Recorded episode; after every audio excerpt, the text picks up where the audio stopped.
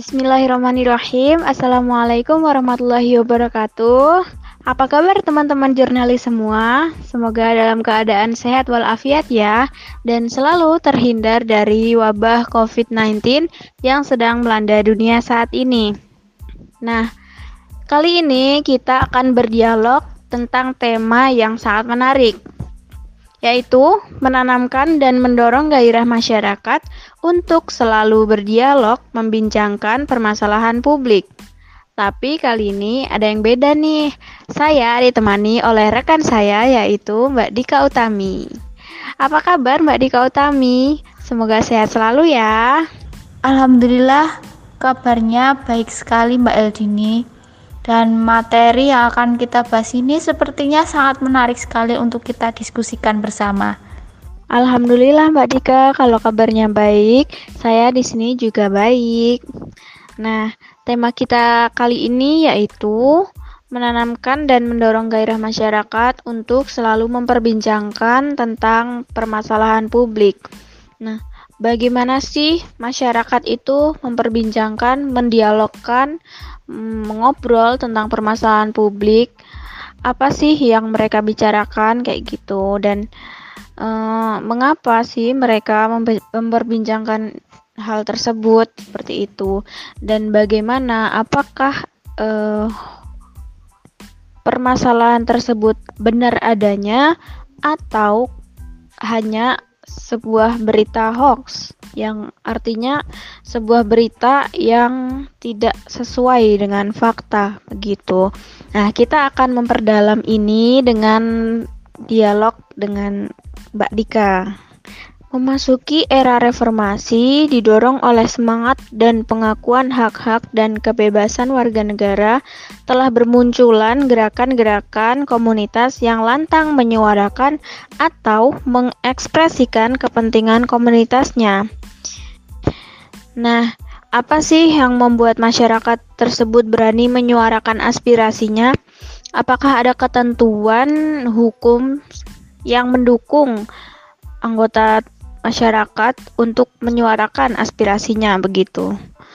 Jadi memang di Indonesia ini kita diberikan kebebasan untuk menyuarakan aspirasinya, menyuarakan pendapat kita ke publik dan ini juga sudah diatur di Undang-Undang Dasar 1945 di pasal 28F yang menyatakan bahwa setiap orang memiliki hak untuk menyampaikan dan memperoleh informasi untuk tujuan pembangunan diri dan lingkungan sosialnya melalui berbagai media yang tersedia.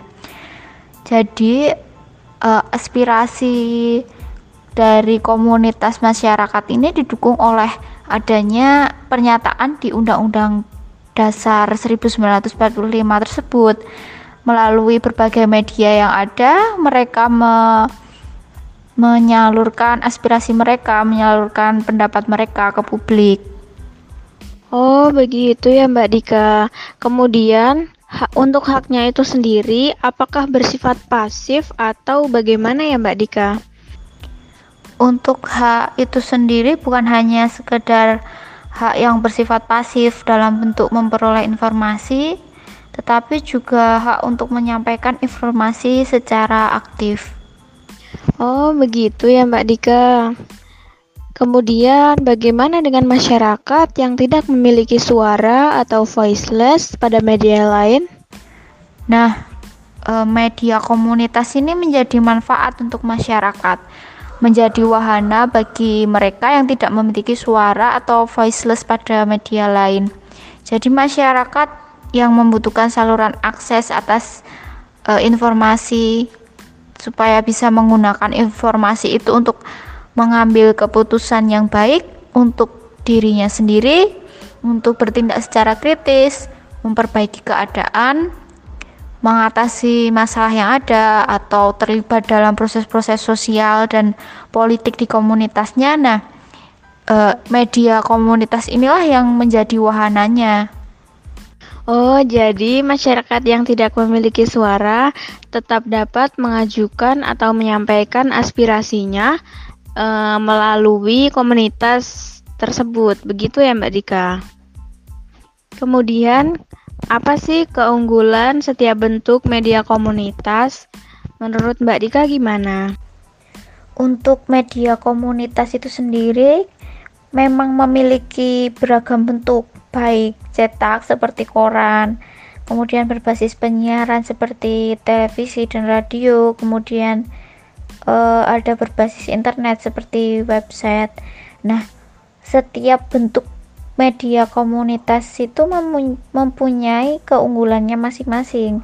Misalnya media cetak, keunggulannya dapat disimpan karena tahan lama. Kemudian media berbasis penyiaran dianggap lebih cepat dan fleksibel dalam menjangkau kalayak yang lebih luas.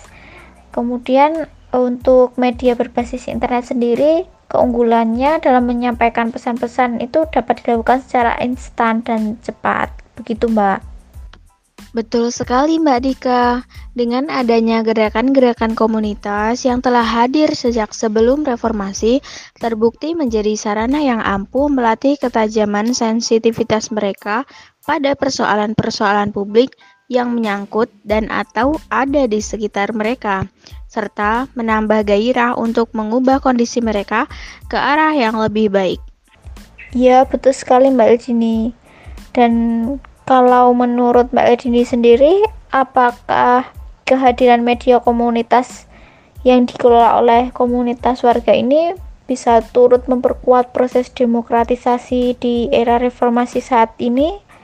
Kalaupun iya, mengapa kehadiran media komunitas ini bisa memperkuat proses demokratisasi di era reformasi ini? Kalau menurut Mbak Edini gimana ini? Iya, Betul sekali Mbak Dika, tentunya kehadiran media komunitas itu memperkuat proses demokratisasi di era reformasi. Alasannya, reformasi media merupakan salah satu tuntutan mendasar untuk perbaikan kebebasan pers di Indonesia. Kekuasaan pemerintah yang dominan untuk mengatur pers mulai dikurangi seiring pemenuhan hak-hak berekspresi masyarakat lahirnya Undang-Undang Nomor 32 Tahun 2002 tentang penyiaran dapat dilihat sebagai tonggak perubahan hubungan antara masyarakat dan negara melalui media sebagai alat berekspresi. Nah, untuk permasalahan publik sendiri eh, di Indonesia itu kan banyak sekali terjadi persoalan-persoalan publik di Indonesia. Nah, menurut Mbak Eldini itu sendiri bagaimana komunitas uh, komunitas itu bisa membangun kepedulian masyarakat terhadap persoalan publik tersebut. Nah, bagus sekali ya pertanyaannya Mbak Dika. Bagaimana komunitas membangun kepedulian masyarakat terhadap persoalan publik? Mengacu pada pengalaman radio komunitas dalam membangun ruang publik, Terdapat tiga tahap menanamkan kesadaran anggota komunitas. Yang pertama yaitu menjalin ikatan dengan komunitas melalui konten yang terkait dengan kebutuhan komunitasnya. Yang kedua, menjadi media komunikasi sosial antar anggota komunitasnya. Dan yang ketiga, membangun jaringan dengan pihak-pihak luar yang memiliki ide sejalan. Itulah jawaban dari saya. Iya, betul sekali Mbak Erdini. Hal-hal tersebut memang bagus sekali untuk membangun kepedulian masyarakat terhadap persoalan-persoalan publik yang ada. Wah, tidak terasa ya. Sepertinya untuk materi kali ini kita cukupkan sampai di sini diskusinya. Terima kasih Mbak Dika sudah menyempatkan waktunya untuk berdiskusi bersama-sama mengenai materi tentang menanamkan dan mendorong gairah masyarakat untuk selalu berdialog memperbincangkan permasalahan publik.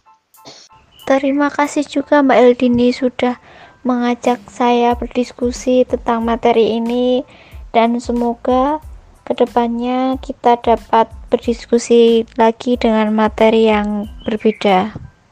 Oke Mbak Dika, kalau begitu kita tutup ya diskusi pada kali ini.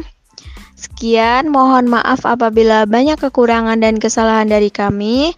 Terima kasih atas perhatiannya. Wabillahi taufik walhidayah. Wassalamualaikum warahmatullahi wabarakatuh.